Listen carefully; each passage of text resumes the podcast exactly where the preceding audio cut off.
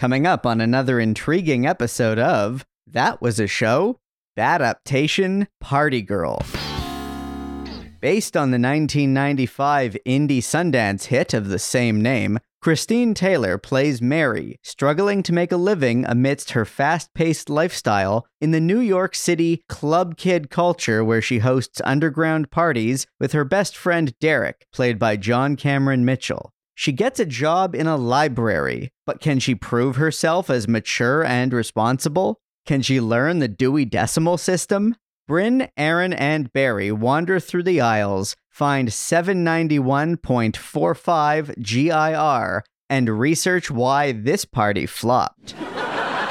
we grew up during peak sitcom Seinfeld, Friends, The Fresh Prince, but those shows were diamonds in the rough. This podcast is not about those diamonds. It's about the rough. Some sitcoms were briefly popular in their time, some were canceled almost immediately. You probably won't recognize most of these, and you'll ask, that was a show?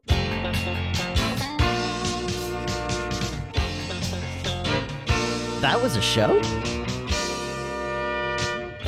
The podcast about failed or forgotten sitcoms from the 80s and 90s, starring Bryn Burney, Aaron Yeager, and Andrew Helmer as Barry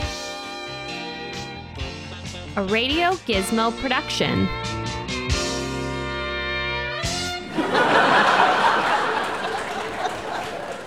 hello, hello. How's everybody doing? We're doing great. We hope you all are too. I'm doing a solid okay. yeah, Aaron has a little bit of a headache. Yeah. I mean, I pretty much run like a maximum uh, seven out of 10 at any given day. Like, so you know. I mean, that's, you know, what getting older is all about. Just being constantly uncomfortable. yeah. Yeah, pretty much. Yeah. Well, it's another another week, another uh dollar, so they say. yeah. Yeah. another week of, you know, obscure television from pulled from the reaches of our yeah, you know, yeah. pop culture history. It'd be funny if like like uh, you know, did people out there just assume that like when we're not doing this show, we're also just like watching like like we're just watching bad sitcoms just for the hell of it. I don't know. I don't know what people think of us. I mean, it's half accurate. Yeah. No, but I mean, I don't know what everybody out there thinks we're doing because I want to know what any of y'all think of me. Yeah. You keep you you you keep all that to yourself. Comment on the show, but you leave me out of it. That's yeah, all yeah, I'm saying. I mean, yeah, all of I you have- out there who are listening, you know, uh, ha- we I- we. I, yeah. we, you've got all kinds of ways to connect with us now. We're we're more on the internet than we were previously. Yes. Aaron, why don't you talk about that a little? Well, um, we uh, are continuing to grow our online presence with our Slowly but surely. slowly but surely our wonderful new website at thatwasashow.com. If you haven't seen it yet, check it out. Yeah. And um, we are releasing the episodes from our archives onto YouTube. So if you know someone who loves to watch podcasts in that uh, in that Yeah, venue, They're all they're all up there. So Yeah. by all means, just go uh go check them out. go check it out. We obviously I'm saying that with the assumption that the day that you are listening to this is March 1st and not and not the day that I'm recording this. that's true. When you all out there listen to this, they're all on YouTube. So Yes. Check them can- out. And we continue to encourage you to subscribe on your podcast listening platform of choice, whether yeah. that be Apple or Spotify or whatever. But uh, yeah, if you know people who like to listen on YouTube, or if you're listening to this on YouTube, uh, hopefully this is the right place for you. Yeah. And um, we are long overdue to come out with some new merch. We have a few designs that we've been kicking around but Yeah. we are probably going to do something in the vicinity of making fun of one of the tropes that yeah. we've identified as being particularly common and silly. So hopefully we'll have some more news on that front soon. Yeah. So on that front, welcome to That Was a Show. If you were looking for This is a Program, that's in Mr. Hand's class down the hall. yeah. Bonus points to anyone out there who gets that reference. Now, Mis- um, Mr. Hand, you got that? Yeah. Nice. Now, Bryn, I believe you chose the show for this episode, so why don't you go ahead and tell us about it? I did. I did. So, one thing I want to say right off the bat is that this might possibly be the most obscure show we've covered. Uh in terms Yep. in terms Yep. of a show that actually aired because there are others that are kind of obscure and very like hidden gems but the pilots never even made it to air. But in terms of shows where there were, you know, a pilot and a few following episodes this one might be the most obscure. So this uh this episode is covering Party Girl, which was a 1996 sitcom adaptation of the cult indie film of the same name. Or as we call it, a bad adaptation. Yeah, yeah. It's a bad adaptation. I don't know. I mean, it's uh it's a what? it's- it- it's a- oh no. no, no, no. I'm not saying that I liked it. I'm just saying that it's like a very different interpretation. So I guess then, yes, Yeah. it's a bad and, adaptation. And I will say that although we call it bad adaptation because that's Yeah. a funny play on words, we're not saying that these types of adaptations are universally going to be bad. We all we all remember that we quite liked the show, the sitcom adaptation of Working Girl, yeah. and now only now am I realizing that we've done Working Girl and now we're doing Party Girl. yeah. Okay. So Party Girl, the sitcom, was developed by uh, Ephraim Seeger based on characters created by Daisy Von Scherler, who wrote and directed the original film. Uh, Daisy Von Scherler uh, wrote the pilot as well. Uh, so it's very much like there's there's a lot of things that are taken directly from the movie, and if you watch the trailer for the movie on YouTube, you can see direct like lines from the the pilot episode of the sitcom so it's interesting. Uh so the show is meant to be a starring vehicle for christine taylor who had just made a big splash playing marsha brady in the satirical brady bunch movie that was released a year earlier. So it premiered on fox in september 1996 uh, a total of six episodes were made, but only four aired before it was officially canceled. Now, I'm getting that information strictly from IMDb because, again, there's so very little information about this show on the internet.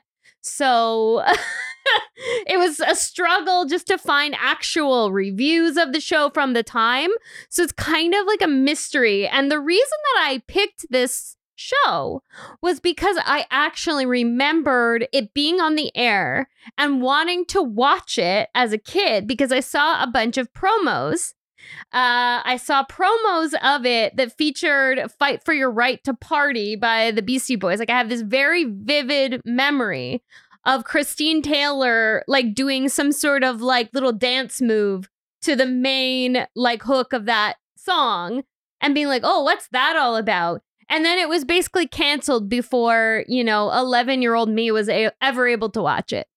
Uh, so basically, the, the, um, the show revolves around Mary, who is the party girl, uh, a Manhattan 20 something who is kind of like, I don't even know how to explain her. She's sort of like a 90s Gen X era uh, Holly Golightly in a sense. She's she's an aged up Cher from Clueless. yeah, she is. I mean, she um basically at the start of the sitcom and the film is running illegal parties. So she'll basically throw like a rave type party at a nightclub or some other big location in the city and she'll charge cover to get it. So get a DJ, lots of hot, fashionable people. That was just her apartment, by the way. Yeah, That was yeah, no, yeah. that was just her loft, her massive that, loft for- apartment. that opening party. Yeah, yeah. you're correct. That We'll- was technically We'll let Bryn finish the description, Yeah. but we will absolutely be coming Yeah, back well, for a yeah, lengthy yeah. discussion about this apartment. Yeah. I So could rant for half an hour on her freaking apartment. So basically, you know, uh, there's a lot of stories like this from the 90s and 2000s era where it's like a young woman who is an orphan essentially and she has these like adults in her life that are trying to tell her to get her life together and at the start of the film of the film and the sitcom she basically gets arrested because she's throwing an illegal party and needs some money to pay her rent. She approaches her um, godmother. So it's a very, you know, random relationship, but it's her godmother who's played by Swoosie Kurtz, uh, legend of stage and screen. And she basically wants a loan. And then Swoosie Kurtz is like, no, you have to get your life together. Come work for me at the library. So basically, the entire premise is that she's a library clerk by day and a social butterfly and nightclubbing princess by night. And she, you know, she has her a couple of eccentric friends, one of whom is played by the incomparable John Cameron Mitchell, and the other one is played by Matt Borlenghi. And she also has a nemesis who is another young library clerk named Wanda, who's played by Merrin Dungey. And she's, you know, just they just don't get along and we'll get into all of this. So basically the whole thing is this push and pull between uh, Mary trying to kind of get her poop in a pile and be a responsible adult, but also living life to its fullest and being fabulous and fashionable and uh, always being seen at every hotspot in New York.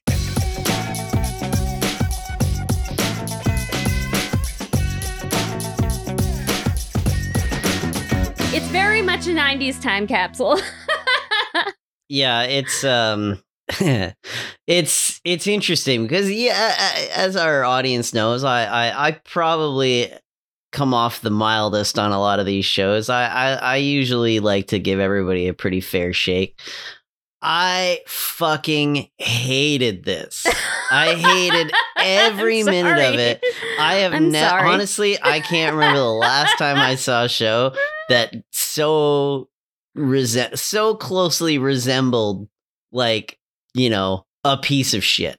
Like oh just man, it was so bad. There wasn't anything like I kept hitting across these bits where like I, just watching it like everything has the cadence of a joke, but there's no actual jokes. yeah, It's just lines with actors really, you know, really fucking trying, yeah. really trying, but just being like, I'm sorry, you know, I don't want to be mean, but this is just a bad script through and through. So Every bit of it was bad. Yeah. So, well, here's here's the thing that's that's weird about it all. Okay, so I agree with what you're saying. Uh the problem is so I actually watched like, I don't know, 75% of the movie Mhm. leading up to this. And the movie is actually starring Parker Posey in the uh, Mary role. And Parker Posey is playing the role in a very dry, like her sort of typical, very dry, kind of quirky, spacey persona. Where For it's a, those that- like a little severe, it's a little eccentric, and it's a little, it's very deadpan. And for some reason, the di- the dialogue and the the scripting it works more in that world, and that's kind of why that film. Uh, Absolutely. I I- yeah, I could popular. easily see that. Yeah, Parker it- Posey would nail all of this. Yeah, but it's just you know, and it's unfortunate because Christine Taylor is amazing. Mhm. This was not the right. This was not the right project. They should have completely started from scratch and had different writers and had And I- different, you know, like it, it just didn't. It didn't like go to her strengths. You know, like I it just, saw I saw that there was a, the, you know the like you said the original writer had a writing credit. I don't think she wrote this. I think that was Yeah. a I think this was a you know a, a contractual thing. Well, I, I, no. I was about to say a No, no, no. contractual Yeah. obligation so the credit. contractual part is actually the created by. So seriously, guys, she actually did write the pilot. So she wrote the pilot. Not there was three credited writers though. Okay, okay, but um, I read. I don't have the specific article, but I read that yeah, like so she like wrote the pilot with whomever else because she's Mhm. not a TV writer. She was like barely a screenwriter because she, you know, her co she had a co-writer for the movie and then she like jumped into this project and like I think the created by is more of a like contractual thing because they're her cr- characters. Yeah. You know, and they kind of let her write the I- pilot I with just- other people. I just want to say, like, what's interesting to me is so the movie came out the year before. yeah. It was Yeah. a Sundance hit. It was Yeah. kind of indie. Yeah. Having seen, I didn't watch as much as you did, but I saw some number of minutes of it. And it's got that very kind of low budget, gritty, handheld camera. Yeah. Much like, although there's a lot Yeah. of visual action, the dialogue is like spaced out a lot Yeah. more. It doesn't have anything resembling the cadence of this kind of comedy. And uh, it's interesting because it was obviously like a big audience favorite there or, or some big hit. Yeah. And some network executive or whatever saw this and we're like, we're going to turn this into a TV show and we're going to Yeah. ride this wave. And you can imagine they're like pitching it in a meeting Yeah. and they're like, okay, so it's like club kid culture, and there's this girl, and she parties really hard, but she needs money. Yeah. So she gets in, so she gets a job at a library, and it's this funny juxtaposition because by day, she's in this like subdued, quiet, button down environment, and by night, she's doing these big raves and parties. And someone's Yeah. like, okay, got it. And they're like, is there anything else I need to know to make this story work? Nope. Just run with that. Yeah. Just find like your typical sitcom staff and crew Yeah. from any other show from 1996 and just dump that premise I Yeah. into see them. something I, else. I could see them just getting halfway through and and and Clueless being this massive, massive box office hit, yeah. and them Can- just being like, yeah. just make this like that. Can we Yeah. afford the rights to Clueless? No. We no, can get 'cause- Party yeah. Girl. yeah and and obviously and i don't know what sort of went on behind the scenes in the casting but clearly they weren't going to go with parker posey for a myriad of reasons parker posey probably didn't want to do it a and b parker posey's too weird for prime time like she's just you know and Yeah, that's for- what we love about her she's she, she's weird well i don't know if aaron loves her For slightly younger folks out there, Parker Posey was like what the '90s version of Krysten Ritter was. yeah ah, yeah, okay. Yeah, that's a good comparison. Uh yeah, so yeah, basically uh they went with Christine Taylor, which is like a great choice for a sitcom and she already had like TV experience, movie experience and she was like kind of a hot commodity. Like she was like an up and comer ha- having just like I said co-starred in the Brady Bunch movie. So it was like they, you know, and then they had Swoosie Kurtz, who was already very established, had just come Always off of- great. Yeah, always, you know, like delivers uh, everything you want. Um, and she had just come off of her stint of the um the very popular and long running drama Sisters, for Hmm. which she won an Emmy. Uh, so she was like a big deal. So it was like a big deal that she was cast in this like, you know, in this particular role as well. So it had all the right elements. It just didn't, you know, it just Well, didn't work. I want I want to start with one thing about why it didn't work for me because I just this isn't why it's not funny, but I couldn't not bump on the absurdity of this. And so I'm just going to talk about the show and then the fact that this played out in the in the movie too. But like a library is an interesting environment to set a sitcom in because on the one hand, we haven't really explored that before and everyone's been to a library, so that's kind of interesting. On the other hand, libraries are notoriously quiet, subdued environments where you don't have loud, zany people shouting at each other. Now, my mind would have gone to, well, if you're having a, a library in a sitcom, that's going to be the joke, is that it's hard for her to like contain her energy into like wedging it into that environment like a square peg into a round hole. Only Yeah. she's not the only loud one there yeah. it would be funny if she Yeah. was the loud one there and Yeah. she was the, the fish out of water. But in the very first episode, one of the first things we see is this community group that's going down in the library where this woman's leading this group of people in what is never really explained, but it's I can supposed assume to be it's supposed to be an English conversational group. English- she's teaching Yeah. the she's teaching well, she's not teaching, but it's an English it's Yeah. an English as a second language conversational Yes. group. yeah. And so it is are so yeah. offensively It- like it's bad. portrayed. it's bad. It's very But I was going to say we can Yeah. figure that out from context clues, but it's never fully. no, it's in the dialogue. She Is says it? it. in the- yeah. yeah. It, it was hard for me to figure out I- at first. I- it was hard for me to follow. But then it was like, okay, it's like, you know, these are people taking ESL courses, and this is like an offshoot Sure. of that. It's like a conversation Sure. group. It was so hard can for me to practice. follow, Yeah. maybe because you'd you'd never have a conversation group right smack in the middle of a library because again, quiet environment. Right. But how, how in two episodes of this show was there not a single shushing? I don't know. There was there was one. It was a really big one Where? because when she comes in and she meets Wanda, like she's like Right. shushing her like crazy. Right. Wanda is because they.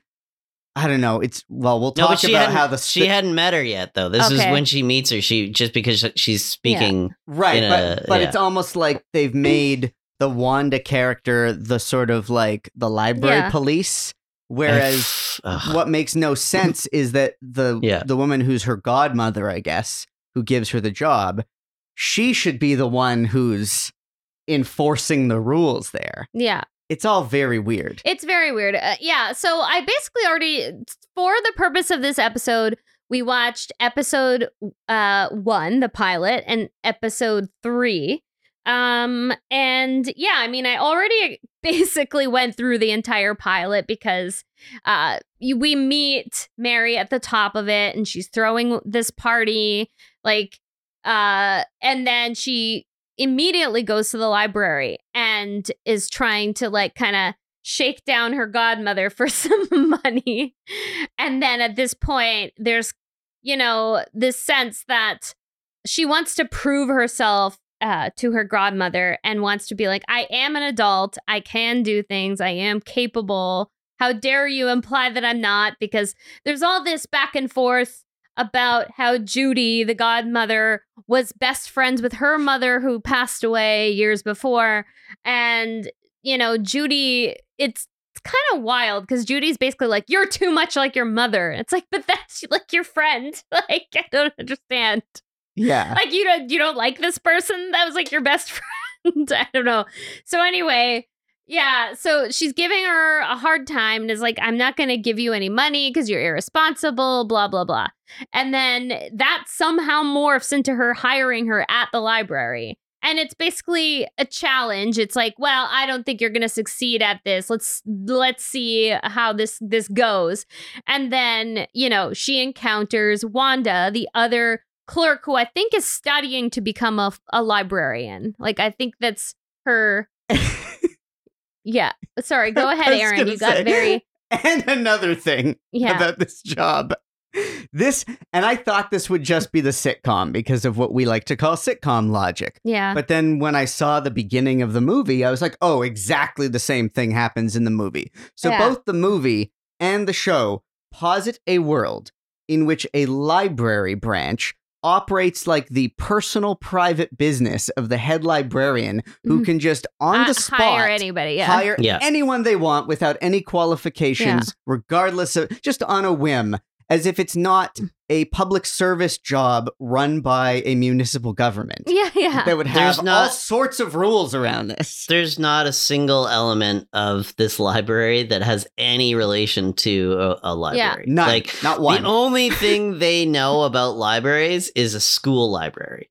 Yeah. Like they basically like the only thing they know is they, they knew two things going into writing this script and they didn't care to look anything else. They Yeah. knew the Dewey Decimal System was a thing. yeah. yeah. And then they knew that there were carts with books on them that you had to Yes. shelf. Libraries have That was it. books. Libraries have books. They knew Yeah. that. yeah. It is a place with books. yeah it, and then there's in both the sitcom and the movie there's this really odd joke where it's you know right away wanda is trying is like i assume you know the dewey decimal system Oh, and uh for some reason there's this weird sort of like horror movie boom, moment boom, boom. where it close it's almost like she's traumatized like mary is traumatized by the question yeah. and it's like how would you know like i don't how would she be so eh, like filled with anxiety she's never even been exposed to it before would how Yeah. would she even know that And the this- same thing was in the movie. yeah and it's so weird. To weird the word. and there's like this cut to a, a uh, like a what looks like a mug shot. I think it's a poster. Yeah. Well, there's the poster of Dewey. No, she does. it's it's just a quick scene transition of her Yeah. doing a mug shot, but it's the library instead of jail. yeah. Yeah, yeah. So it's like it's like the implication is that yeah, it's prison. like it's prison for her. yeah, like right. having okay. to do the do but but the, but it's weird because you would think that that kind of thing would come later when she's having to learn about it and it's stressing her out. She doesn't even know what it is yet, really. She doesn't really understand. the whole the whole thing is is just it's this complete bullshit idea that Yeah. basically like they they're getting a real kick out of somebody who's like you know young uh young hot and fashionable might possibly have hidden depths like Yeah. the fact that she Yeah. discovers that she really likes the library Yeah. fuck that why why does she like that i don't know anything about her like Yeah. I didn't see her liking it. She got fired, you know, like fuck Yeah. it. No. Yeah, it's so stupid. basically she tries Yeah. uh to to work for a day and like sucks and then gets Yeah. fired and then she's with her friends and they're doing their normal shtick and you know she's like kind of lamenting about this whole thing and how it feels terrible that it didn't work out and it's like why do you care so much this is like like of little consequence to you and they basically decide to break into the library and her friends decide to help her learn the dewey decimal system in the middle of Well, the night she, she also says, because I really liked it there. I found where I really wanted to be. And you're like, when? this when? makes zero sense yeah yeah, you hated it and you were fucking around the whole day. yeah yeah.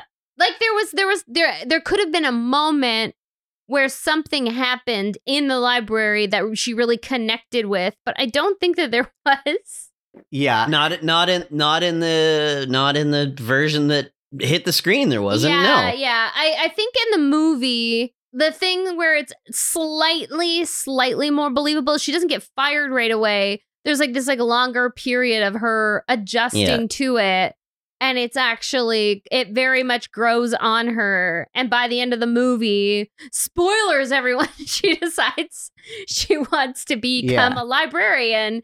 And yeah so it's like a whole i don't know I mean, the parts of the movie that I saw also felt a little like it was forcing this library premise, but in the context of a one-off feature film with that kind of vibe, I thought, okay, like that's I could see how that'd be a fun world better. to play in. But it also reminded me when I was watching the show of like all the characters feel like these two-dimensional archetypes where there was no effort made to like give them depth and even hinting at the idea like you said that they might have depth is a novelty in itself which Yeah. reminds me of the movie The Big Lebowski which I will just very briefly say was a movie that I now count as one of my favorite all-time comedies but the very first time I saw it I hated it because a lot of the characters were these two-dimensional archetypes and like cartoons like caricatures and I I didn't get it and then when I rewatched it a second time I was like oh that was on purpose that Yeah. was the point. And then when I watched it in the context of like what they were supposed to be and what the Yeah. joke was supposed to be, I was like, oh, this is very clever. And so I was like watching this show, trying to give it as much um, as I could. Like, you know, I was really trying to give it a chance. Like, especially, you know, watching the second episode, I was like, okay, I'm going to try to go into this with the mentality that there's a reason why these characters are written this way.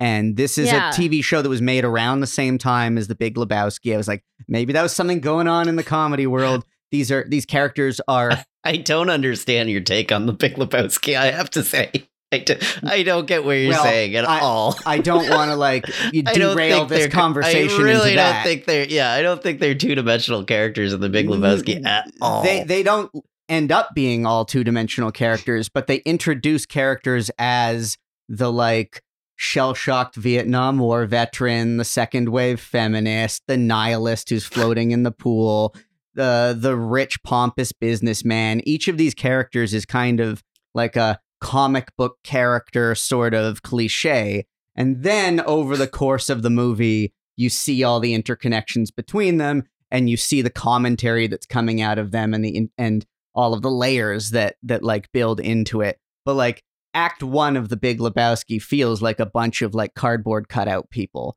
Except for Lebowski himself who's like really hard to to decode and understand, but all the people around him in this world.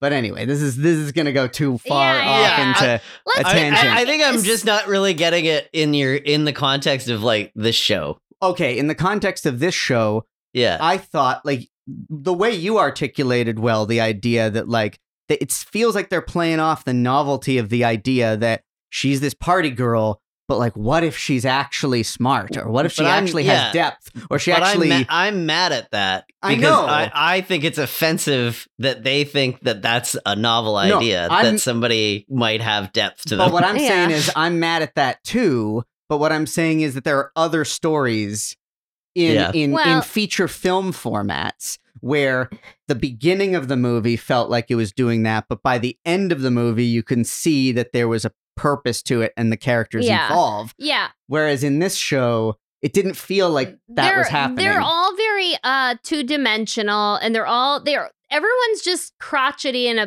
don't like doesn't like their life basically. nobody and nobody likes each other yeah, really. Yeah. like okay, so yeah, I mean, like Wanda, we have to talk about Wanda because I feel like like Merrin Dungey was done dirty with this role because she's just so one note. She's just there to be the Yeah. antagonist, and there's nothing like about her that is like, you know, she's just like obviously she's like annoyed that this, you know, other woman her age comes in Yeah. and has zero experience, that would be really frustrating. And I understand why she would be antagonistic to her, but just the way that she's antagonistic is just so one note and so like, Yeah. you know, and maybe they had plans for the character to evolve. Like that's usually, you know, something that kind of Yeah. develops over a season like maybe maybe mary gets her to cut loose and go clubbing with her or something oh, maybe definitely. that Definitely that would have the happened. plan yeah. at some point yeah, but I, I was gonna say like it would have been cool to see the idea that like okay, Mary is this like is uncomfortable being in this library environment and she doesn't fit in there well. Yeah. So Yeah. instead of creating this really put on antagonistic relationship between them, it would have been far more charming to show them as, although very different from each other, more like they bond over that shared difference and make it so that like Wanda helps Mary fit in at the library and Mary helps Wanda with whatever like social anxiety Yeah. that she supposedly has or whatever they were trying to build toward and the idea that like all of her dialogue is either scolding Yeah. Mary and tattletaling. And Like, tattletaling. She's basically she's like Or- written like Minkus from Boy Meets World. yeah, World. she is a minkus, big time. or yeah, like I don't know what the expression would be, but like thirst trapping over books about human sexuality because yeah, she's looking like to all like repressed she's or whatever. repressed or yeah. Oh yes, because of course she's repressed. Yeah, well, they yeah, had to. it's frustrating because it seems like such a cliche to like, th- like, and Yeah. such a stupid perception Yeah. that these women working in this library would be so repressed. It's like no, just because they like to read. It's so that I found I found in general that this show had some very offensive ideas about women in general. Uh, yeah. Right? Like Well- every every female character I feel like was like was poorly Yeah, poorly but so written. were the men. Like it's very two dimensional. But here's what I'll say. And okay, so here's what I'm going to say. The reason I enjoyed watching it more than you guys is because it wasn't made for like you guys. Like it is very much a very certain young woman's fantasy to have this like kind of lifestyle. Like it is like she is positioned as like I think a modern uh Holly Golightly, this kind of like free spirit who is like living it up in the city and is trying to figure out what to do with her life. But she's very like hip and glamorous the whole time. Like it is fun. It's the same reason why a lot of people watch Sex in the City. It's like a fantasy. It's like very much like, Mhm. you know, so yes, is it flat? Is it boring? Yes. But I lived but I lived for those freaking getting ready montages. like the close-ups of all the shoes. I enjoyed all of that. I was like, this like I have several notes that are literally just noting what she's wearing in the scenes.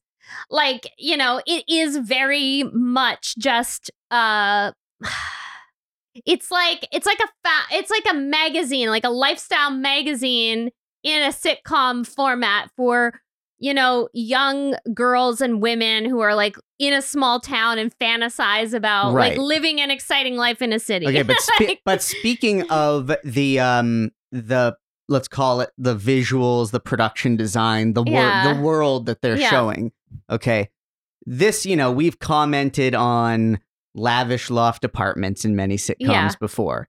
This was one of the most extravagant and in a world in which she is on the edge financially and desperate for like a hundred dollar loan from her godmother and able to somehow cover her expenses by taking a job as an entry level clerk at a library, it just makes zero sense Yeah. that she has this massive, extravagant loft so full of full of like Versace clothing. Yeah. It, it's a mystery. It makes no sense. It is very much like a Sex in the City type thing where it's like They Carrie- had jobs. Carrie, well, yeah, but not jobs that would pay them enough to fund those lifestyles, even. Like if you. At least enough to faint it, though. I mean, like it, this one, like Well, she's making Carrie- minimum wage. So Carrie brought Bradshaw, like people have written in depth about this, like Yeah. especially women writing in depth about this, but how Carrie Bradshaw, there's no way in hell she could have afforded that wardrobe. She would have gone Sure. to prison because of the amount of debt. Like, like there's just no way. So Yeah. it's a similar thing. And yes, okay, was the apartment ridiculously large? Yes. But I would also argue that it was kind of claptrap in some ways. It wasn't that luxurious because there's that weird loft that she got constructed that then became her closet underneath. Like it is kind of Yeah, a quirky But it was still too nice. If you see the movie, the yeah. movie, she's in a big loft that you could throw parties in and stuff like that. But it Yeah. is very bare L- bones. like an it's co- but it is, apartment. It is, but on the other hand, a very yeah, for illegal me, apartment. The Yeah. apartment, the apartment, like mildly annoyed me. But to be honest, like we know lofts are expensive. yeah, Yeah, the loft didn't really ring that false to me yeah, based on all the other shows we've watched. yeah.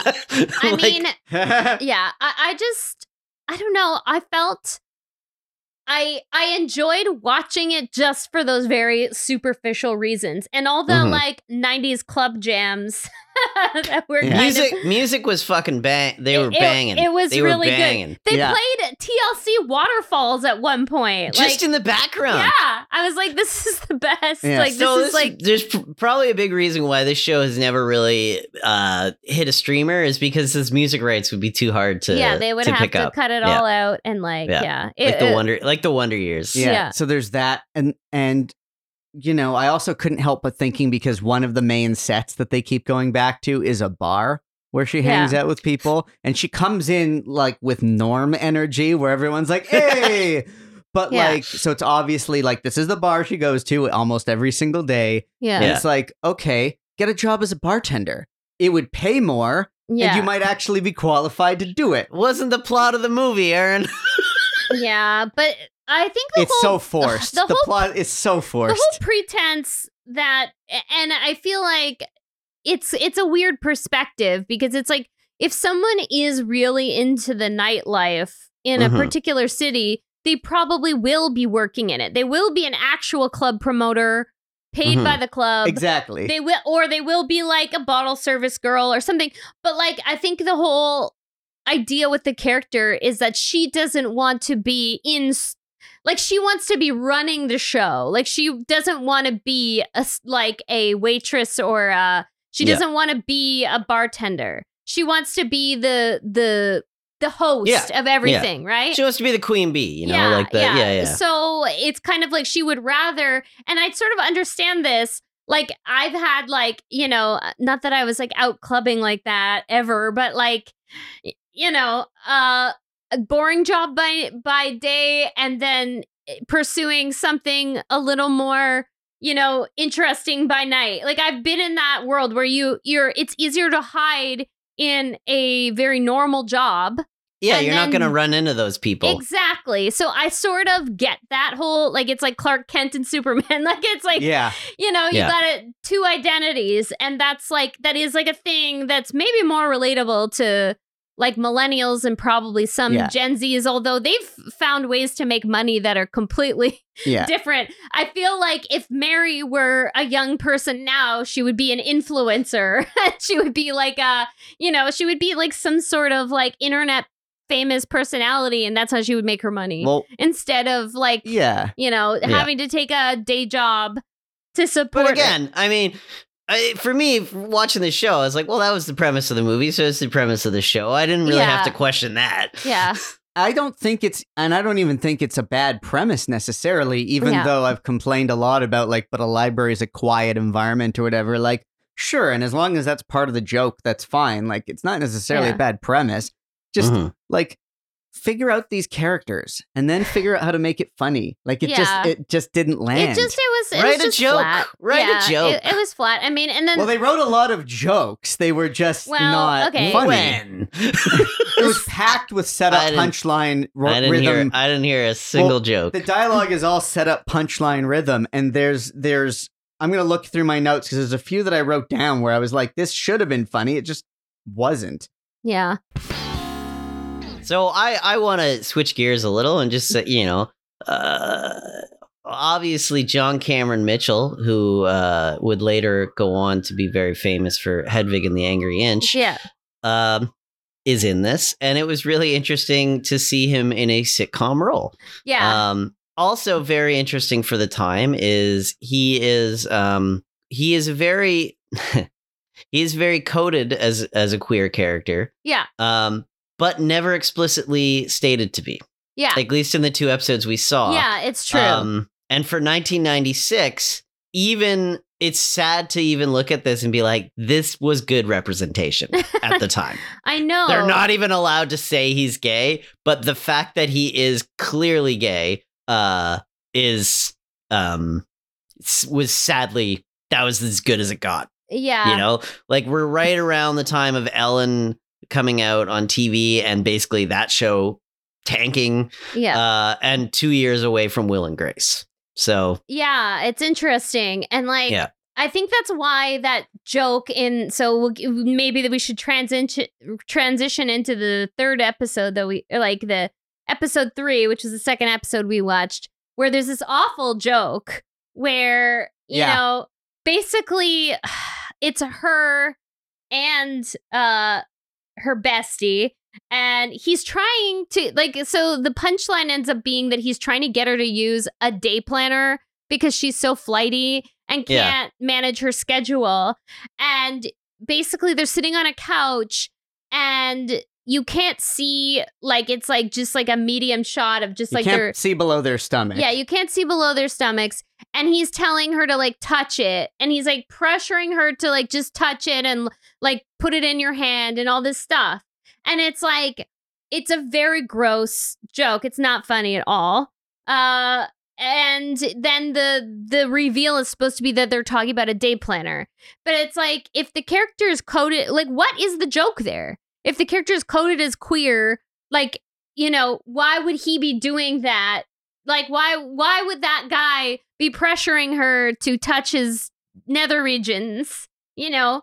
Like it just doesn't make any sense. It was really really stupid and like not thought out well. Like and then, I would that was representative of every joke execution on this show. It was all it was just not thought out. why out. is it why is Yeah. this a joke? yeah that is That's the all yeah. that that's the worst of the jokes they did Yeah. in these two episodes but it is yes it's representative of how poorly executed and unfunny and unthought out all these jokes are i found two of them from my notes speaking of which yeah. So in in the first episode, uh, she's trying to get the borrow the money from her uh, godmother, and she says, "But Judy, you know I'd love you even if you didn't spit out crisp twenties. That was kinda funny. Delivered like a joke. I didn't laugh, but it's a joke. Um, Well, because she says I'm not an ATM, and then she Yeah. is I love you even at but crisp twenties, Right. Because that that's what an ATM spits out. sure. Yeah. And then there's That's the kinda, one. That's that's kind of funny. This is the one that I thought should be kind of funny when she comes in and her mouth is all numbed from the dental work. Oh. and she opened which which is a such a stupid tired old gag I and it fucking hate and it- dentist gags. I know, and it ran on for like most of the episode, but the Yeah. very beginning of that plot line where she says through mumbling because her mouth is numb, this is not easy for me to say.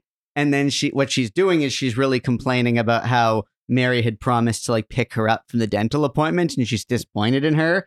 But it's a you know, a play on words or like this double entendre Yeah. that's not easy for her to say because physically it's hard for her to talk Yeah. in that moment. her dentist appointment at 8 p.m. on a Friday Yeah. because they had to somehow work that work it into the plot. Yeah. Fuck, it's so goddamn stupid. Yeah. So basically, the focus of this uh, this episode is like, okay, in the first episode, she's being like scolded and for being, you know, uh very um irresponsible with work and finances. And now in this episode she's being scolded for being irresponsible in terms of like helping out the people in her life and being a Yeah, you know a people pleaser, but yeah, sh- that's not the character. yeah so like like uh you guys had already touched on she fails to pick up judy at the dentist when she's supposed to and this kind of launches into a whole thing where then mary's challenging herself to like you know help people in her life but then she's overwhelmed because she overbooks herself and has to manage not only taking care of Judy, but also going to a school dance with like a 12 year old.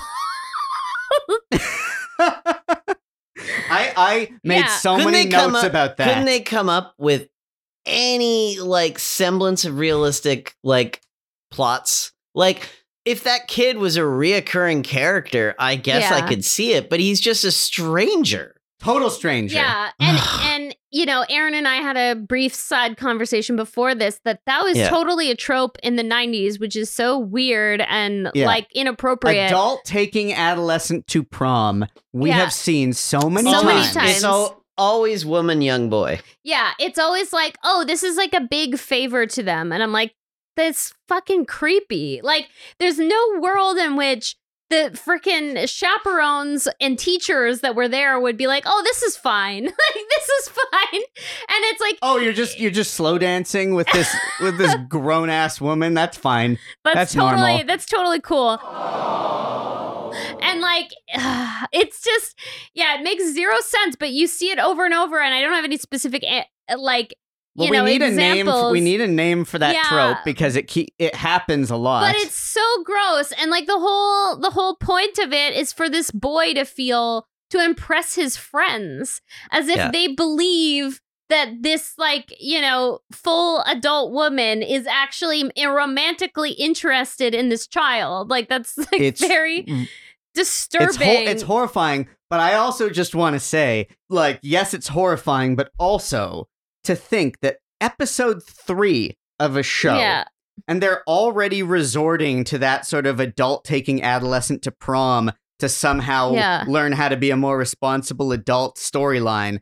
They're resulting to that kind of thing in episode three. What does that say about whether they have enough ideas to actually carry a series? no they didn't obviously I uh yeah, it's just because It's- if the Just- if the very basic just- premise itself of Yeah. her being this party girl who's trying to navigate working in a library, if Yeah. you can't find a plot in episode three to keep that story in the library, and you have to go to some fucking kid's prom, and you can't even keep your joke on the library set, wh- what are you gonna do? Where do you go from here? Well, There's I'll so also many- say, yeah. they needed to show the club life more often because that's what you get in the movie. Is like you get a lot of like like amazing like 90s era club scenes. yeah, And this we didn't see a single club scene. no, You're right. we didn't. Nope. We didn't. It was very kind of like yeah, like they would take this idea of her being a party gor- girl and bringing it to other contexts. Like she goes to this dance and she's like the life of the party and ends up bringing all these children from the dance to this like this party at a bar. This that- pub that is their bar set, Yeah, so they're like, "Well, this is where the because party is in this episode." She completely overbooks herself and promises to be at this party that um John Cameron Mitchell's character is like hosting. I want to say Derek. Yeah.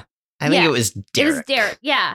Uh anyway, yeah. So she brings all these children and Judy is tagging along the whole while because Judy is on like, you know, painkillers for her dental Oh. procedure. So Judy is tagging along the whole time and it's just like by the end of it she's like I need to set boundaries for myself. I can't say yes to everyone. I can't do this and that and like that's the takeaway. And it's like that is true.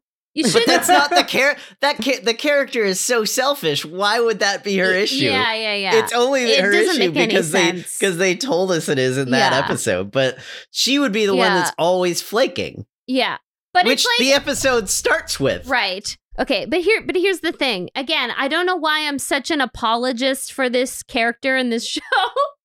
but like I don't think she's inherently selfish. I think she is just like flaky and and you know i made a joke to aaron i'm like is she coded with adhd i'm like you know i but i project that on every character every female character i see now as someone who is late diagnosed as adhd But- so I project Yeah. that on every character, but I could relate to the idea of feeling this pressure of like pleasing everyone and then things backfire in your face because you don't know how to manage. You don't have the executive Yeah. function to manage all these things, hence where the day planner comes in. So Uh, I- yeah, I'll say that. I, I will say you are right. The character, yeah. If I have anything on this show, is there have been past instances where we've watched shows and I have absolutely hated the characters. yeah. This isn't necessarily that. Like, I don't think any of them are like ugly, you know, like people to watch or anything like that. It's not, they're not bad, you know, humans. It's just all the words they're saying just Yeah. aren't aren't funny. Yeah, I- I'll agree with that. Like one thing I wrote down. This is maybe the best thing I can say about the show is that Yeah. in that episode, the idea that maybe she is some sort of like people pleaser and tries to help everyone or get him or say yes to everything. Yeah. Yeah. I actually found that like if that's the case, I don't think that was like super well explored or established. But if that's the case with her character, I think that would endear me to that character. It's a Yeah. better it's a better angle. but but this whole idea that okay and and again uh, this is the last time i'll bring up this idea but that the the whole um kind of thing that triggers her in every episode is the uh, judy giving her a hard time and saying that she's incompetent at something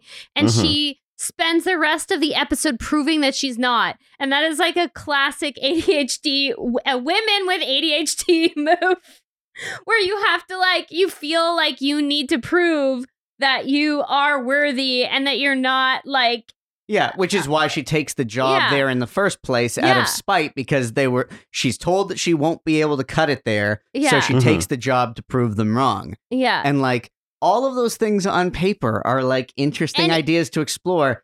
It just it needs to be funny. yeah It's yeah. the right it's it's Yeah. all in the writing, man. It's Yeah. all in the yeah, writing. yeah. But anyway, I don't know. It, it's weird. And not and not from and you're right. And not from concept stage. yeah. Concept Yeah. stage we're down, you know. There's a version of this that works. Yeah, the concept grew on me. yeah. It's just that there was no point where the the actual execution caught up to the concept. I'm hardwired in to always want the best things for Christine Taylor. yes. Like always. I've always been a huge fan of her. I think Yeah. that, you know, this show didn't do her any favors because it was like her first big, like, starring role. yeah. And then, you know, like, we'll get into it with the, like, spin off and all of that. But, like, I don't think there was anything else where she got to I- be, like, the star of anything. No, I don't think she I, I think this is a very talented actress who has never had Yeah. her fair like She's always been a support, a very memorable supporting character. If only she was getting- things. If only Yeah. she got like a dime every time somebody used the Sure Jan meme.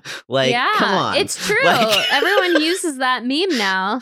Uh, I don't know. It's uh, it, it it's all very interesting. It's like it's like I wanted to like Yeah. the show because the world.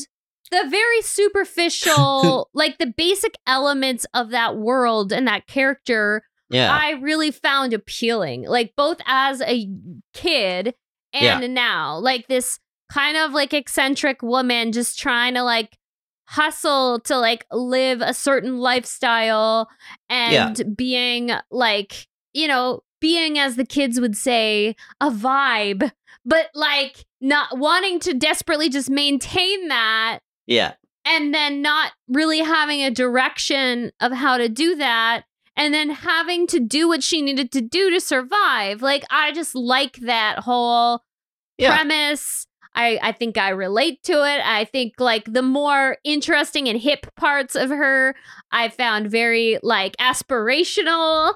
Like you know, Yeah, so make a show about that. yeah, Yeah, may- all may- agreed. maybe. Those are all great things that you're Agreed. describing that But- are Yeah. adjacent it's to like what we I've saw. always I've always liked these characters. Like similar per- is um it's also just like um Krysten speaking of Krysten Ritter I was I've been thinking about this uh, whole Don't time. Trust the Bee, you know? Like Yeah. it's this another hustler, but she's like a bad person. Well, Like, she's she- a car. She's like a great, like uh, anybody out there. You know, it's on Disney Plus. You know, don't Why- waste your give time with good Party Girl. Go It's- watch Don't Yeah. Trust the Bitch That's in a Apartment very Twenty funny show. Yeah, It that's is a very hilarious. funny show, and that's how you do that character. But I want that character to actually be like a good, decent Yeah. person. That's Right. the thing. So They usually end up being kind of like, although Krysten Ritter in that in that show, you do root for her. Like her, her name's Chloe, the character's Chloe. Yeah, But you you root for her, but she's not a good person. well, Like, she's an a- she's the anti-hero, and Yeah. there's the She- other character. she- what's her name? she- who's like the, the, uh, good June. person? Dreama Walker's June. character. I can't. Oh, June. Yeah, June. June Um, and uh, the but the bet honestly though, but even that character, which this is, yeah, it's a cartoon version of it essentially, Yeah. right? yeah. Where she's over the top. Even that character, she does have redeeming qualities because she Right. does really care about June and Yeah. James Van Der Beek and um Well, Yeah. that's what it is. Going literal James Van Der Beek. Literal- James Van Der Beek Yeah. plays a cartoonish version of himself, and himself. it's the best thing It- that's been on TV yeah, in it- it's decades. very funny. Um, yeah. So just going back to something we touched on earlier, sorry, It's- I'm now you're just laughing thinking Yeah. about it. I was just at- thinking of uh, when it came out, like this is like a good like 12 this years is like ago a 12 probably. year old yeah show, but and him being really excited because he got cast next uh, opposite Kiernan Shipka and she's like 8 or 9 at this point and he says I've always wanted to work with her. oh, although sorry. I will say Derailed. One thing Sorry. that that that don't trust the bee does wrong is not a proper use of Eric Andre because Eric Andre is Correct. is, Oh, is, uh, is like a straight man in it. You know, Yeah. like it it it's a very good show though, and yeah, it is the way that you do this kind of character show yeah. or character, which take which takes me back to what we were talking about at the start, which is the relationship between the main character in this show and Wanda. yeah. Yeah, They needed to develop a friendship immediately. Like for me, for, a, a June and Chloe dynamic. like. June and Chloe. Absolutely. For, for me, Absolutely. for me, Yeah. that's not a will they or won't they that I'm willing to wait a whole season or multiple years for. That's Yeah. a pilot problem. I need to but see. this is But a show that also- this is a show that we're if we're somehow on 3 seasons later yeah, uh this is a show where you would check in 3 seasons later and they would still be playing these exact same beats. Yeah. Be- because it's the 90s Yeah. and we were all full of uh, internalized misogyny, women, all like women included. So women Yeah. can't just, you Be know, friends with- be- yeah. Yeah. It can't just be a positive relationship. There has to be a toxic dynamic thrown in there. Yeah. Even between her and Judy, even though they are close, there is Yeah, this it's- they're never- shitty, you Yeah. know, Yeah. what you dynamic what you where Judy's always telling her that she's a piece of shit, Yeah. basically. what you needed Like, to happen, what you needed you to know? happen in the pilot is Mary comes into this environment. The godmother is like, uh, "Sorry, I can't give you a job here. You're clearly like not qualified. Yeah. I get that you need money. I'm sorry." And meanwhile, she meets Wanda, who is very different from her, and is initially like, "Who's this person who thinks they can work here and do my job when when I have like training for this?" And she doesn't. Yeah. But over the course of her hanging out there, realizes I like having this person around because she's like helping me break out of my shell and meet people or inviting me to a party or Mhm. whatever. They bond, and it Mhm. needs to be Wanda who convinces the boss to bring her in and hire her so that she can be around. and then they become like fast friends because Yeah. at the end of the day, but day, they couldn't do that no, in they couldn't do that. 1996. But at the end of the day, in a sitcom, I'm not going to want to hang out with these people if they don't want to hang out with each other. yeah. Yeah. Yep. Yeah. I mean, I did like her, you know, dynamic with like her friends. Like they were fun characters, but Yeah. yeah, it's just, But to what end? yeah, to what end? I Um, feel like the bartender character, like I, if you put him, this bartender character, and the bartender character from the George Carlin, uh, and you showed me two pictures of them or one scene of both of them, I couldn't tell you which was which. yeah. They are both Yeah. the same. Like, okay, Yeah, we need like a But kind John of tough Cameron Mitchell, bartender you know, from a New John York. Ca- John Cameron Mitchell's great. Uh, the best thing about this show is that it made me immediately go watch uh, Hedwig and the Angry Inch. So yeah. Yeah. but yeah, it's like I know I keep harping on this, but like the show's main focus, the world of this story, is the library. She comes from a party girl world, and we do want to see more of that. And it's weird that we never see parties, but Parties are expensive, man. They're you gotta pay a lot of hard to you gotta pay a lot of Yeah. ex- you Sure. gotta pay a lot of extras. You gotta light it. But the- it's hard but- to do in front of a studio audience. thing- the whole thing is How in, many episodes was it going to take before there was a party in the library? right, exactly. That was totally going to happen. But it's like what? Oh my god! Yeah, right. But if you imagine like it's a work, it's basically a workplace comedy, yeah. and it's basically like if you have imagine Cheers, where the friendships and the positive relationships only happen outside of the bar, and the people at the bar all hate each other, and then some of them have other friends outside the bar in other Yeah. worlds. Makes no sense. This show is primarily set in the library. She's got to have someone she's bonding with in the library within Yeah. five minutes of the first episode. yeah. Or it's just, what are we watching? It's I don't know. A- another thing to call out is so one of the um so there's this actual great there's this great article like it's in the Wall Street Journal so I know like Wall Street Journal isn't great but there's there's this very great in-depth article that's sort of part oral history part regular like article exploring the movie Party Girl okay?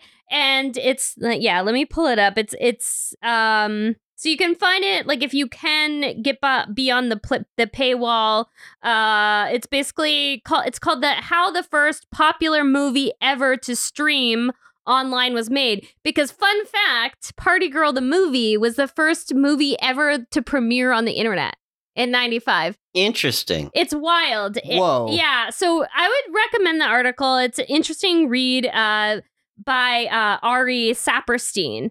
And there's like lots of like talk with the the cast, uh, including Parker Posey, and there's a lot of talk with um, Daisy Von Scherler.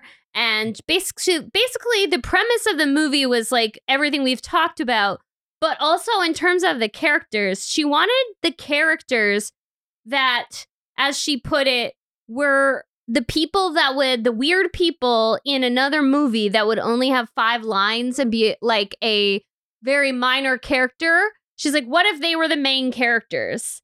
And so that's like what the movie was meant to do, which is like perfect for someone like uh, Parker Posey. But then you have someone like Christine Taylor, who is more Yeah. of a leading lady. She is She's who we would. She's yeah, exactly. she yeah. is like a leading lady doing this part that's meant to be a very offbeat. She's Yeah. a conventional. She is a very conventional lead for Yeah. this. Yes. Yeah. Yep. Yep. So it is like that could be one of the reasons. And like John Cameron Mitchell fits that mold of the movie, I would Mhm. say.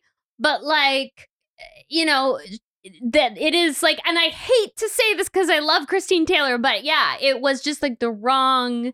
It was. It was. It didn't do her any favors. Yeah. So I don't Yeah. think that's yeah. So, but yeah, like this is like a fun read because it talks about that whole thing. Like, you know, it was an indie movie made for like 150 grand, shot over like two weeks and like just over two weeks, and it premiered on the the internet. And I ca- I'm so sorry, I can't really speak to the technical aspects of that, but it was um this guy Glenn Fleischer um helped them like launch this whole like web premiere with the distributor of the film and uh, they kind of get into it a little bit. But there's like literally only a few hundred people across the United States that were able to like watch Well, it. I was Yeah, gonna say, who had fast enough internet Nobody then did. to Nobody watch did. I movie? couldn't even watch. You couldn't even watch a movie trailer in '95 yeah. without without taking So- like I, you'd have to wait for a movie trailer really- to load for like I an really- hour. yeah. I really can't explain all the tech bits, but you'll get some insight into it if you can read the article. But basically, yeah, it was like a very like sort of crude like 90s version of streaming that happened but they used to do similar things because they used to do those pay-per-view events that were like Oh, they still do those. and but they were like an analog event but it was like live so this was like sort of a live premiere hmm over the internet It's interesting. yeah and and yeah so it's a it, it is like a very interesting history to have because clearly this movie was trying to be sort of subversive and it was trying to be like a movie that was like a innovative movie in terms of storytelling. But you know and if you watch it now frankly like most things from the 90s it doesn't really hold up. There's like a little bit of stuff that they wouldn't you would not say or do now uh But thumbs up or thumbs down on the movie. I oh god, I'm gonna say thumbs down. Like sadly, uh, just because it's so well, content content aside, though, I mean, like you know, it was '90s. Give him a give him a break. Yeah, yeah, yeah. No, you got it's very dry and specific. Like it's not. I don't even know. I I I didn't. It was hard to engage with. The Hmm. things that were most engaging were just the set pieces of everything. Were just like the fashions. Like there was an article in Vogue as well talking about the fashions of the movie. Uh, like a 20 year retrospective. Man, the mid the mid '90s were wild for indie film, huh? Like just yeah, they were. It was a good time. Like people just didn't give a shit. They just went out and made movies, and they didn't care. Yeah, I mean, know. like think of think about just the mid '90s shit that was coming out. You know, you had that, you had uh, uh, you had Clerks, you had you know Reservoir Dogs, Mhm. El Mariachi. These movies were made for like no money, yeah, and like you know, were just they were be- able to be huge, right? yeah, And they had a big dance number, and there was still in the library, and there was still no shushing. In the You know- movie or in the show. In the show. In the show, I think they had one in the movie too. This there w- was yeah. Of course, there. I mean, why wouldn't you? Why wouldn't you? You know, it was a great bit of visual comedy. I loved the absolute how much they went for the height difference between her and the kid.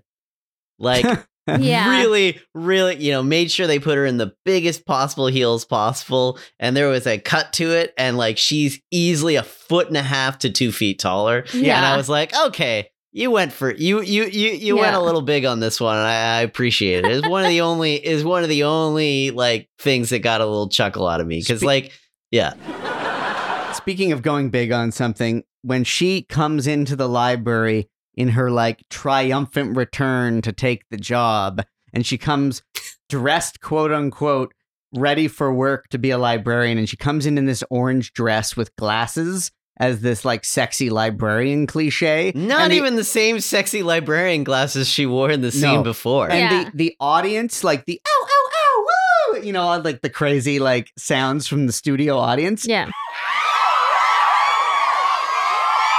it was Fox. it was the most intense version of that yeah it was like the most fox version of that it was Fox. Yeah, Yeah. it was Fox. overall oh yeah we were talking about this when we watched the show like the laugh track was so hard throughout this whole series It was the audience was really. It was definitely not a laugh track. That was definitely a live. do you think that It- was a it- real laugh? because it sounded One hundred, one hundred no, it did. It sounded, pr- but it was like they were being like Yeah, paid to laugh but I was a lot like or did they, something. did they goose They it were all that's what that's what we were talking about like It was they- Goose. They, Yeah, they it was goose. it. The, Yeah. a goose suit. It's an old circus term. Yeah, you know, you'd be surprised how how rarely is it a is it a track. It's very rarely a track. It's Yeah. almost entire. It's all. It's almost always actual. no, I, audience. I know that, but? I'm like, I'm watching this and I'm like, how did they get these people to laugh? Well, because they have to. They they pay them, and they they that's what they do. They put on the applause Yeah. and the laughter signs, right? Yeah. So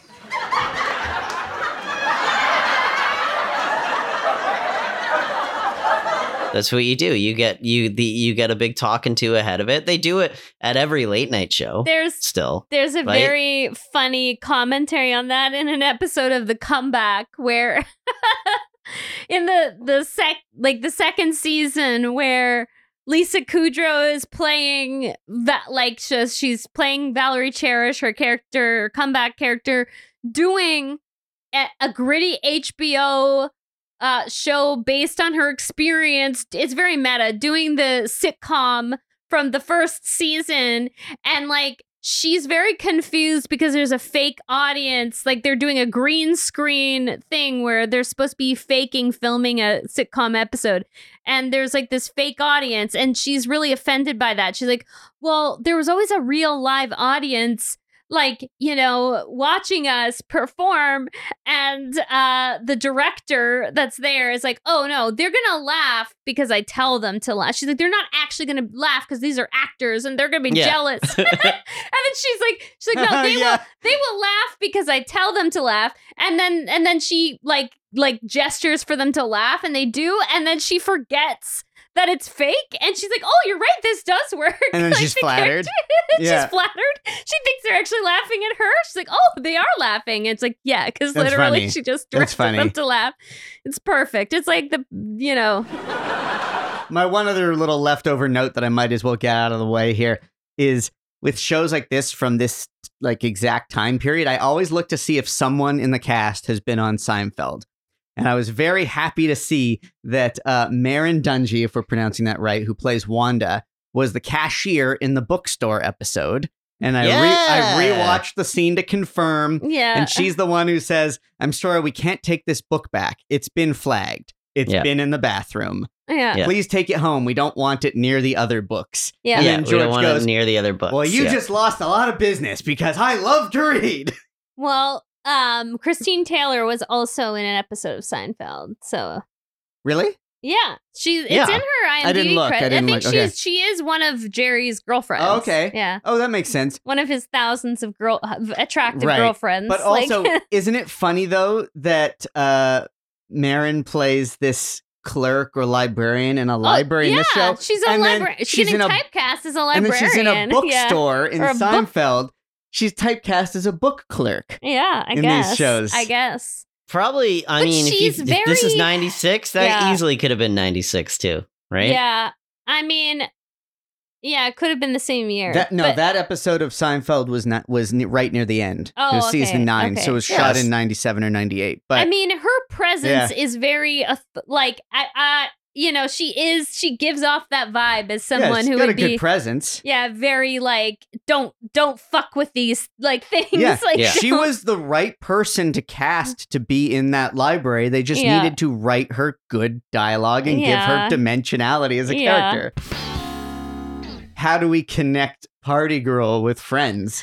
I mean, a few, like many, many ways. Many, it's like, many, it- many, It's yeah. very connected to Friends, and and by one degree in several uh, scenarios. So first of all, uh, like Merrin Dungey was also in Friends. Nice. She guest starred as um one of the like high up people at the museum that Ross was like Mm. working at. Yeah. So she's in an episode. Christine Taylor is also in a pretty memorable episode where she plays Bonnie, this woman that Ross starts to date that um shaves her head.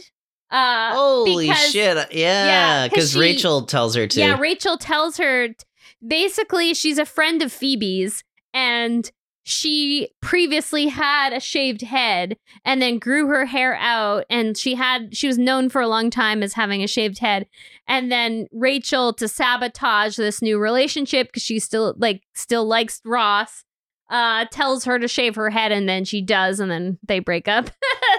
so kind of a wild story. So. Okay, and then there's other uh, one degree connections in but the behind the scenes. I know we don't always get into behind the scenes, but I just found it interesting that three of the four uh, directors listed for Party Girl also directed episodes of Friends. So Steve Zuckerman, Shelley Jensen, and Michael Lembeck.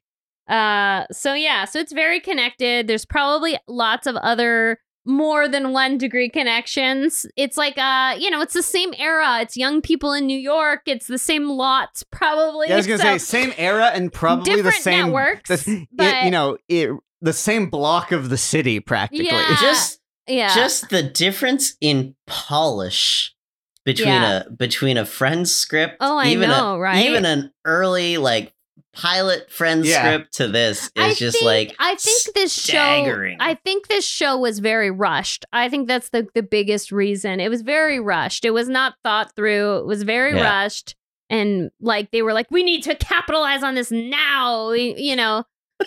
No, no Yeah. time for rewrites. No time to even finish a draft of the script. Just oh my god, we Just get- Similar just get it out yeah, there. Get it on the audience. Get it Get out it Sweet. there. We'll goose them. Yeah, we'll just goose it. Goose we'll goose everything. it. We're just gonna it. goose it. Yeah. Uh, spin off. Yeah.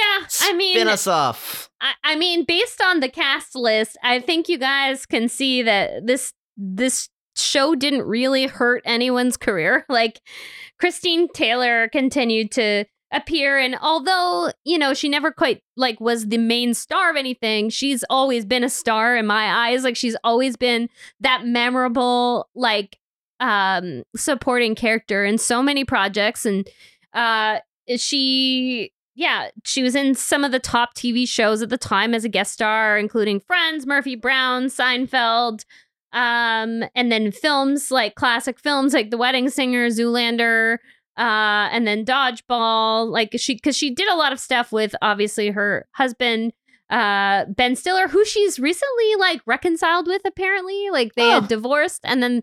During the pandemic, I guess they got back together, so good for them. Uh, I miss mean- I missed the breakup. So- yeah, yeah. Uh, she's also, you know, had some fun guest starring in um, Curb Your Enthusiasm. She had her uh, her stint on Arrested Development as Sally Sitwell. Um, oh yeah, yeah, yeah. So she had like a good run on, on Arrested Development. Uh, and uh, I've been rewatching uh, Search Party. She had a fun role in Search Party as the rich lady that uh, uh, Alia Shawkat's character works for. Mm. And she gets like way too involved in all of the drama because she's like basically bored and has nothing better to do and like helps them with their like weird like hijinks and like search for Chantal in the first season. I think she's in the second season too. Uh but anyway, so she's fun on that show. Um apparently she's in Severance, but I have not seen Severance yet. Uh, I looked. It was just as a, a random voiceover role. Oh, So okay. So it's not a big role. And now, okay, so this is the most fun thing that she's doing recently. She's a podcast now with her former co star of the show, Hey Dude, David Lascher, where they talk about 90s pop culture and their experiences working as actors in pop culture, uh, or sorry, in 90s TV and movies.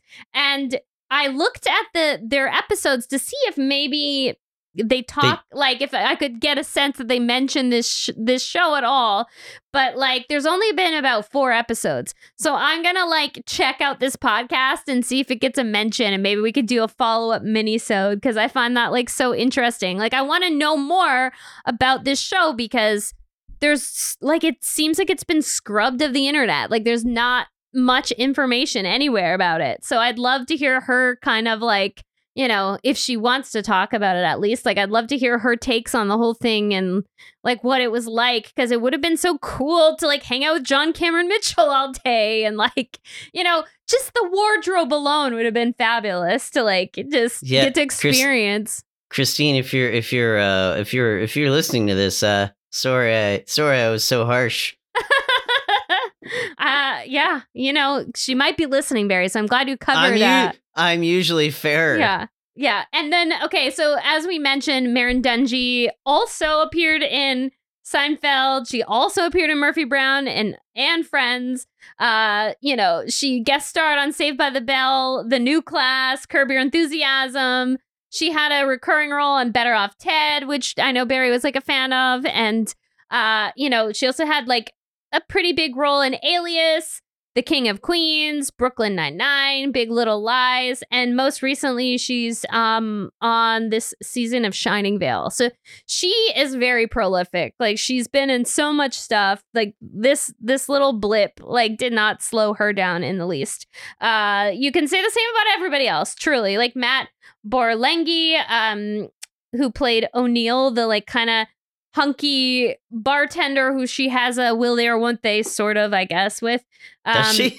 he kind of he's he's had an interesting career because he kind of is one of these guys and we've seen this a lot in our um in the spin-off where there'll be people that pop up in these sitcoms who also have like a double life working as a soap actor and like that's like a really smart move because it's such a steady gig like you can get hundreds of like episodes like being Well, it's work. it's it's yeah. You know. so yeah. anyway, so he's been in like had like long roles in both All My Children and The Bold and the Beautiful. Uh, and then he's also in Days of Our Lives. So he's done like a ton, but then he also did tons of like uh memorable guest roles on um various uh, procedurals and then he was also in another funny enough he was also in another like adaptation of a movie. Uh he was in police academy the series. So that's one we might have to do. Wait, there's a sitcom adaptation of Police there, Academy. there sure is I think there was an animated one too. yeah oh no. Yeah, most recently, um, he was in Cobra Kai and 115 grains, and I have no idea what 115 grains is, but anyway, I have no idea what any of those he's are. Still, he's still working a ton, and then, oh, uh, we have Swoosie Kurtz, who is already an icon of stage and screen.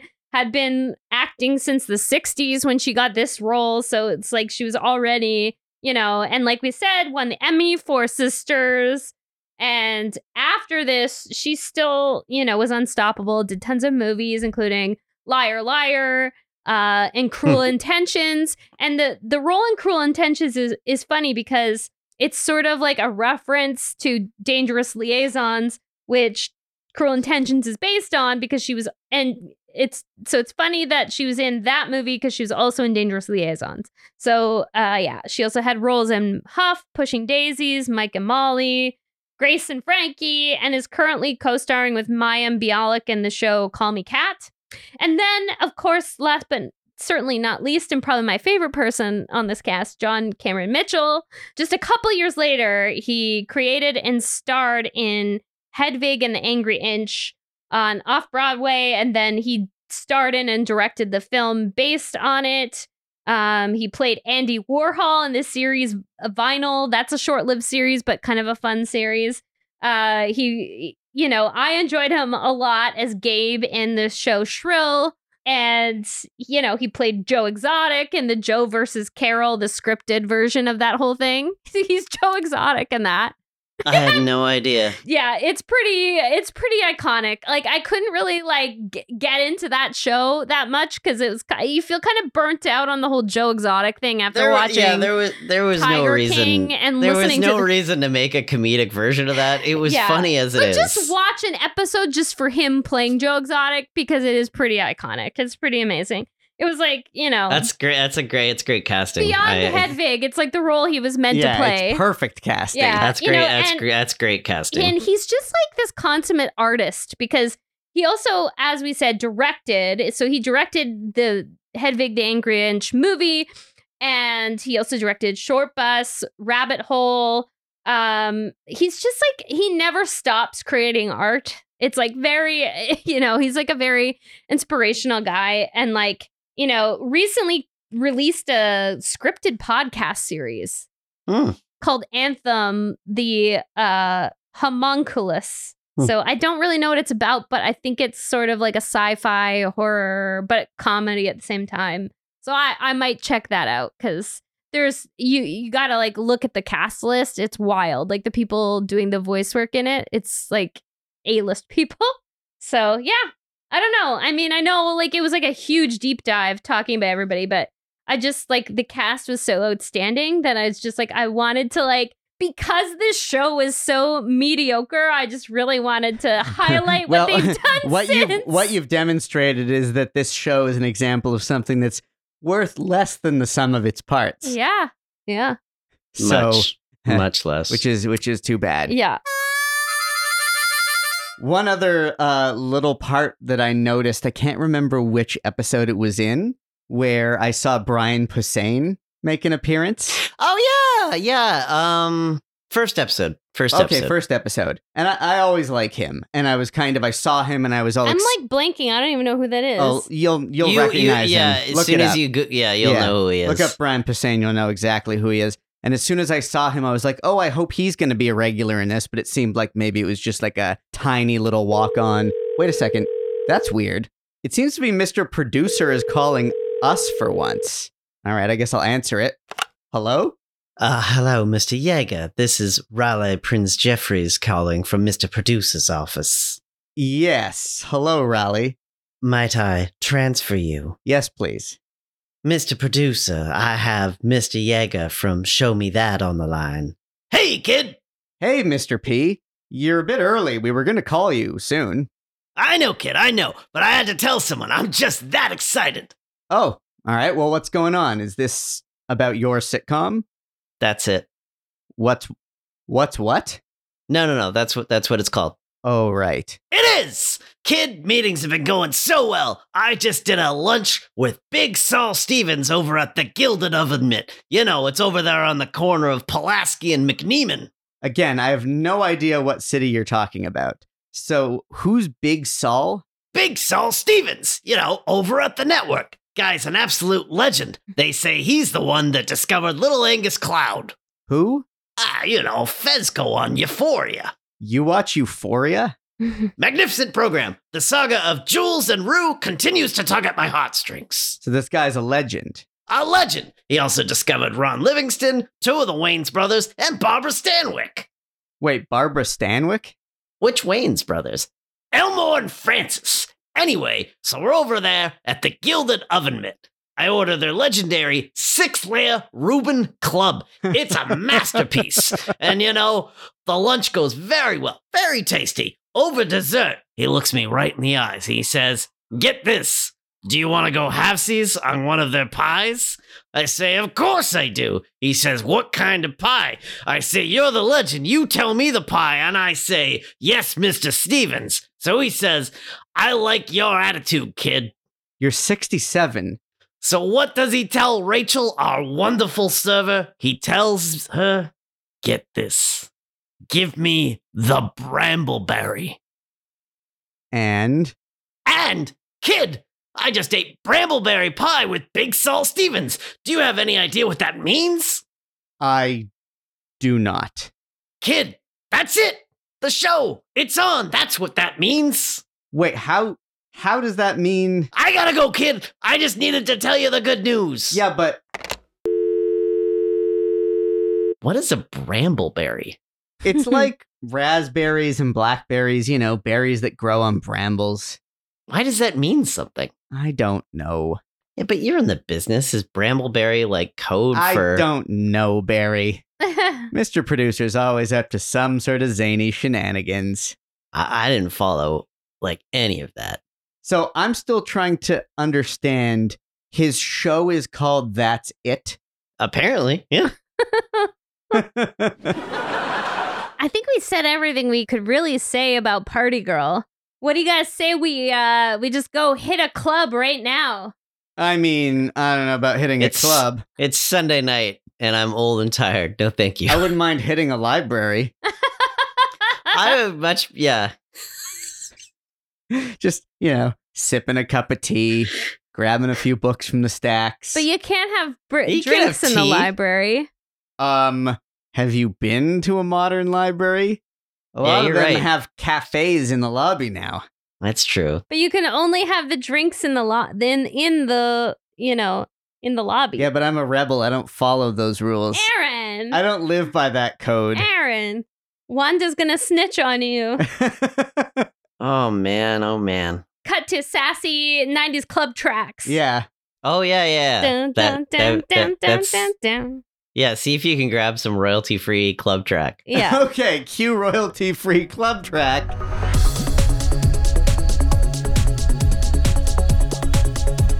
And Roll credits.